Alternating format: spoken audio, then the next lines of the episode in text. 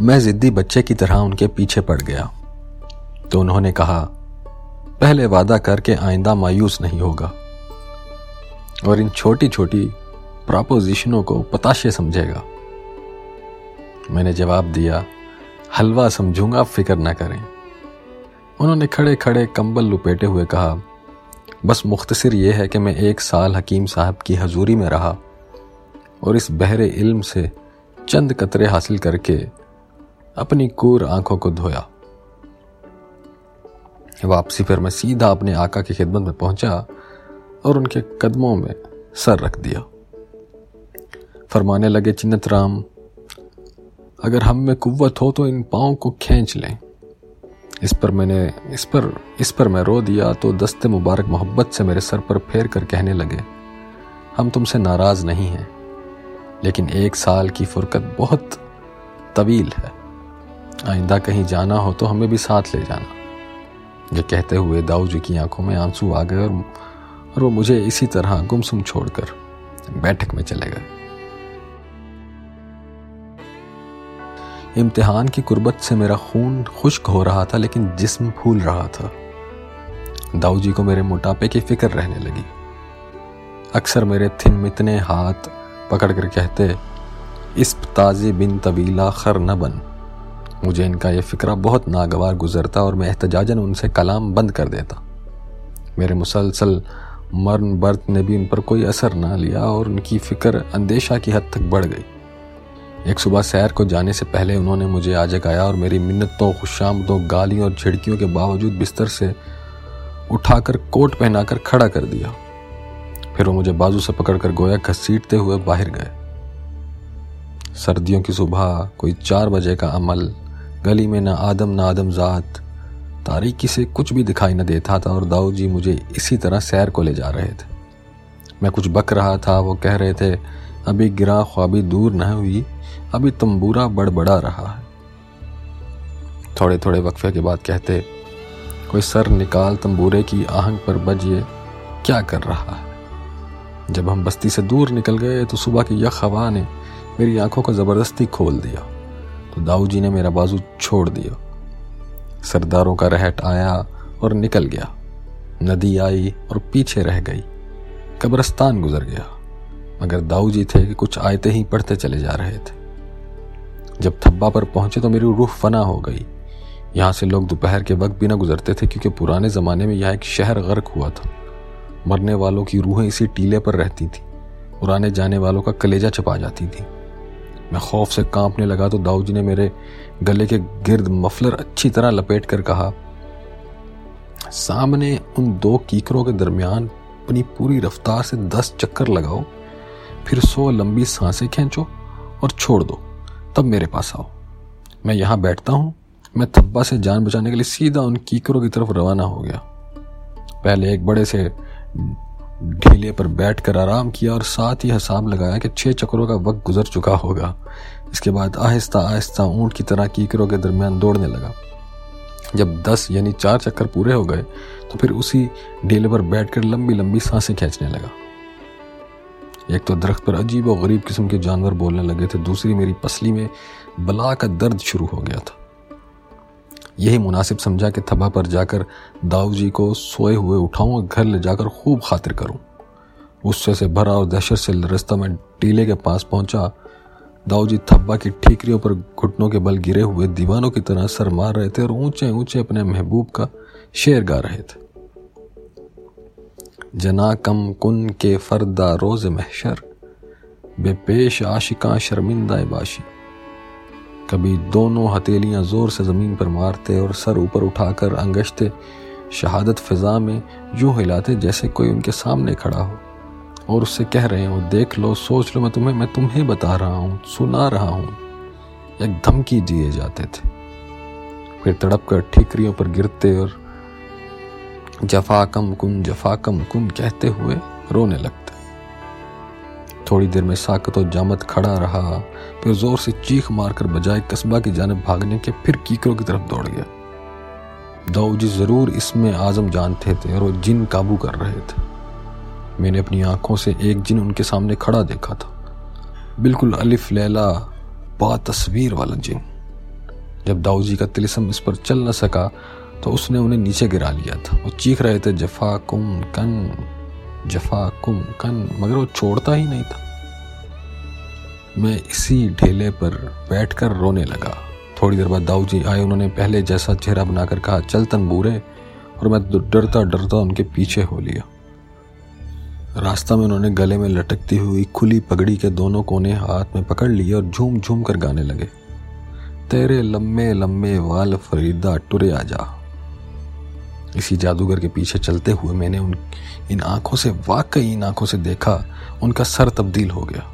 उनकी लंबी लंबी जुल्फें कंधों पर झूलने लगीं, उनका सारा वजूद जट्टाधारी हो गया। इसके बाद चाहे कोई मेरी बोटी बोटी उड़ा देता, मैं उनके साथ सैर को हरगिज न जाता। इस वाक्य के चंद ही दिन बाद का किस्सा है, हमारे गाँव में मट्टी के बड़े बड़े ढीले और ईंटों के टुकड़े आकर गिरने लगे। बेबे ने आसमान सर पर उठा लिया बच्चों की तरह दाऊ जी से चिमट गई, सचमुच उनसे लिपट कर गिर गई और धक्का देकर ज़मीन पर गिरा दिया। वो चिल्ला रही थी, बुढ़े टोटकी, ये सब तेरे मंत्र हैं, ये सब तेरी खारसी है, तेरा काला इलम है जो उल्टा हमारे सर पर आ गया है। तेरे प्रेत, तेरे घर में ईंटें फेंकते हैं, उजाड़ मांगते हैं, मौत चाहते हैं। फिर वो ज़ोर ज़ोर से चीखने लगी, मैं मर गई, मैं जल गई, लोगों, इस बुढ़े ने मेरी मेरे अम्मी चंद की जान लेने का संबंध किया है। मुझ पर जादू किया है, मेरा अंग अंग तोड़ दिया है। अमी चंद तो दाऊ जी को अपनी ज़िंदगी की तरह अज़ीज़ था। उसकी जान के दुश्मन भला वो क्यों कर हो सकते थे? लेकिन जिन्नों की खश्तबारी इन्हीं की वजह से अमल में आई थी।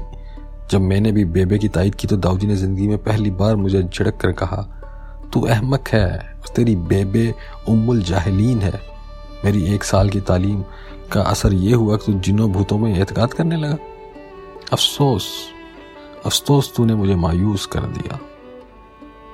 एवाए कि तू शऊर की बजाय औरतों के एतकाद का गुलाम निकला।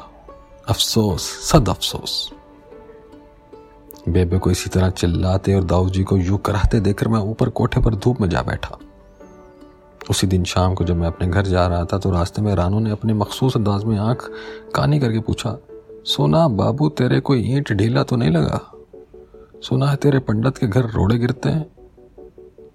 मैंने इस मैं इस कमीने के मुँह लगना पसंद ना किया। जाओ चुपचाप ड्योड़ी में दाखिल हो गया। रात के वक्त दाऊ जी मुझसे ज्योमेट्री की प्रोपोजिशन सुनते हुए पूछने लगे बेटा क्या तुम सचमुच जिन भूत या परी चुड़ैल को मख, कोई मखलूक समझते हो? मैंने इस बात में सर हिला दिया तो हंस पड़े और बोले वाकई तू बहुत भोला है। और मैंने खा खा तुझे झिड़क दिया। भला तूने मुझे पहले क्यों ना बताया कि जिन होते हैं और इस तरह ईंटें फेंक सकते हैं? हमने जो दिल्ली और फतेह मजदूर को बुलाकर बरसाती बनवाई है, वो तेरे किसी जिन को कहकर बनवा लेते।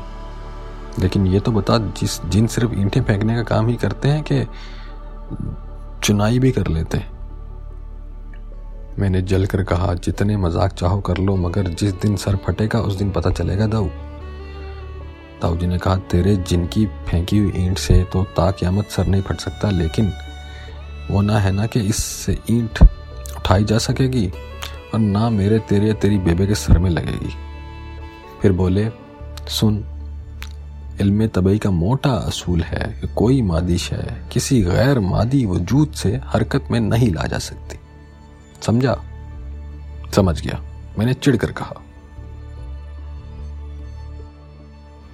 हमारे कस्बा में हाई स्कूल ज़रूर था, लेकिन मैट्रिक का इम्तिहान का सेंटर ना था।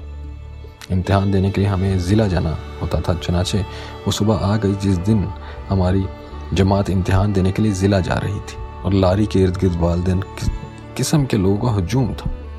इस हजूम में दाऊ जी कैसे पीछे रह सकते थे? सब लड़कों के घर वाले उन्हें खैर बरकत की दुआओं से नवाज़ रहे थे, और दाऊ जी सारे साल की पढ़ाई का खुलासा तैयार करके जल्दी जल्दी सवाल पूछ रहे थे। मेरे साथ साथ खुद ही जवाब देते जाते थे।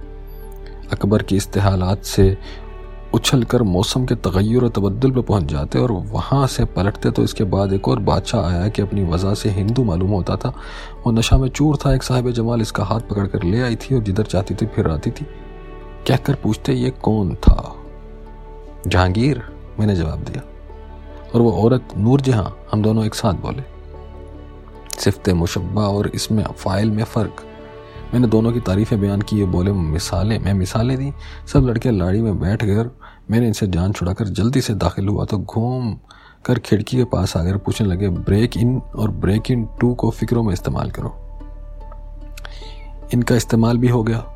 मोटर स्टार्ट हो चली तो इसके बाद साथ ही कदम उठाकर बोले, तंबूरे, मादियाँ, कोड़ियाँ या माकी मुर्गी, माकियाँ मुर्गी, मादियाँ कोड़ियाँ, माकियाँ एक साल बाद खुदा खुदा करके ये आवाज़ दूर हुई और मैंने आज़ादी का सांस लिया।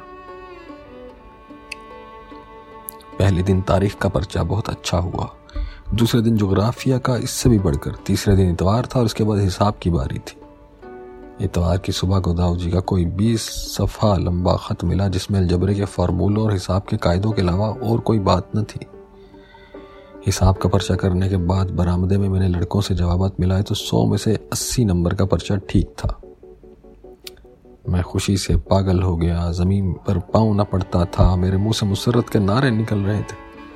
जो ही मैंने बर, बरामदे से पाँव बाहर रखा दाऊजी खेस कंधे पर डाले एक लड़के का पर्चा देख रहे थे। मैं चीख मार कर उनसे लिपट गया और अस्सी नंबर अस्सी नंबर के नारे लगाने शुरू कर दिए। उन्होंने पर्चा मेरे हाथ से छीन कर तलखी से पूछा, कौन सा सवाल गलत हो गया? मैंने झूम कर कहा, चार दीवारी वाला। चल्ला कर बोले, तूने खिड़कियाँ और दरवाजे मनफी न किए होंगे? मैं उनकी कमर पर हाथ डालकर पेड़ की तरह जलाते हुए कहा हाँ हाँ जी, गोली मारो खिड़कियों को। दाऊ जी डूबी आवाज़ में बोले, तूने मुझे बर्बाद कर दिया था पूरे साल के तीन सौ पैंसठ दिन में पुकार पुकार कर कहता रहा, सिद्धार्थ का सवाल आँखें खोल कर हल करना, मगर तूने मेरी बात ना मानी। बीस नंबर जाया किए पूरे बीस नंबर। और दाऊ जी का चेहरा देखकर मेरी अस्सी फ़ीसद कामयाबी, बीस फ़ीसद नाकामी के नीचे यूँ दब गई गोया, इसका कोई वजूद ही न था। रास्ता भर वो अपने आप से कहते रहे, अगर मुमतहन अच्छे दिल का हुआ तो एक दो नंबर ज़रूर दे देगा, तेरा बाकी हाल तो ठीक है। इस पर्चे के बाद दाऊ जी इम्तिहान के आखिरी दिन तक मेरे साथ रहे। और रात के बारह बजे तक मुझे इस सराय में बैठकर पढ़ाते जहाँ क्लास मुकैम थी और उसके बाद बकौल उनके अपने एक दोस्त के यहाँ चले जाते। सुबह आठ बजे फिर आ जाते और कमरा इम्तिहान तक मेरे साथ चलते। इम्तिहान ख़त्म होते ही मैंने दाऊ जी को यूँ छोड़ दिया, गोया मेरी उनसे जान पहचान ही ना थी। सारा दिन दोस्तों यारों के साथ घूमता शाम को नावलें पढ़, पढ़ा करता। इसी दौरान मैं, अगर कभी फुर्सत मिलती तो दाऊ जी को सलाम करने भी चला जाता। वो इस बात पर मुसर थे कि मैं हर रोज़ कम से कम एक घंटा उनके साथ गुजारूं ताकि वो मुझे कॉलेज की पढ़ाई के लिए भी तैयार करें। लेकिन मैं उनके फंदे में आने वाला ना था। मुझे कॉलेज में सौ बार फेल होना गवारा था और है, लेकिन दाऊ जी से पढ़ना मंजूर नहीं। पढ़ने को छोड़िए, उनसे बातें करना भी मुश्किल था। मैंने कुछ पूछा, उन्होंने कहा, इसका फ़ारसी में तर्जुमा करो। मैंने कुछ जवाब दिया, फरमाया, इसकी तरकीब नहवी करो। हवालदारों की गाय अंदर घुस आई। मैं उसे लकड़ी से निकाल रहा हूँ। दाऊ जी, पूछ रहे हैं, काओ नाउन है या वर्ब? अब हर अकल का अंधा पांचवी जमात पढ़ पढ़ना जानता है कि गाय इसम है। मगर दाऊ जी फरमा रहे हैं कि इसम भी है और फेल भी। काउ टू का मतलब है डराना, धमकाना। ये उन दिनों की बातें हैं जब मैं इम्तिहान से फारिग होकर नतीजा का इंतज़ार कर रहा था। फिर एक दिन वो भी आया, जब हम स्कूल हम चंद दोस्त शिकार के लिए निकले तो मैं उनसे दरख्वास्त की कि मुनसफ़ी के आगे ना जाएँ क्योंकि वहाँ दाऊ जी होंगे। वो मुझे रोक कर शिकार बंदूक और कारतूसों के मुहावरे पूछने लगेंगे। बाज़ार में दिखाई देते तो मैं किसी बगली गली में घुस जाता। घर में रसमन मिलने जाता तो बेबे से ज़्यादा और दाऊजी से कम बातें करता। अक्सर कहा करते, अफसोस, आफ्ताब की तरह तू भी हमें फरामोश कर रहा है। मैं शरारतन, खीले खूब खीले खूब कहकर हंसने लगता। जिस दिन नतीजा निकला और अब्बा जी लड्डुओं की छोटी सी टोकरी लेकर उनके घर गए दाऊ जी सर झुकाए अपने हसीर में बैठे थे। अब्बा जी को देखकर उठ खड़े हुए और अंदर से कुर्सी उठा लाए और अपने बोरिए के पास डालकर बोले डॉक्टर साहब आपके सामने शर्मिंदा हूँ, लेकिन इसे भी मकसूम की खूबी समझिए। मेरा ख्याल था इसकी फ़र्स्ट डिवीज़न आ जाएगी, लेकिन ना आ सकी। बुनियाद कमज़ोर थी। एक ही तो नंबर कम है, मैंने चमक कर बात काटी। और वो मेरी तरफ़ देखकर बोले, तू नहीं जानता, इसी एक नंबर से मेरा दिल दुनीम हो गया खैर, मैं इसे मन जाने भी अल्लाह ख्याल करता हूँ। फिर अब्बा जी और बात बात वो बातें करने लगे और मैं बेबे के साथ गप्पे लड़ाने में मशगूल हो गया।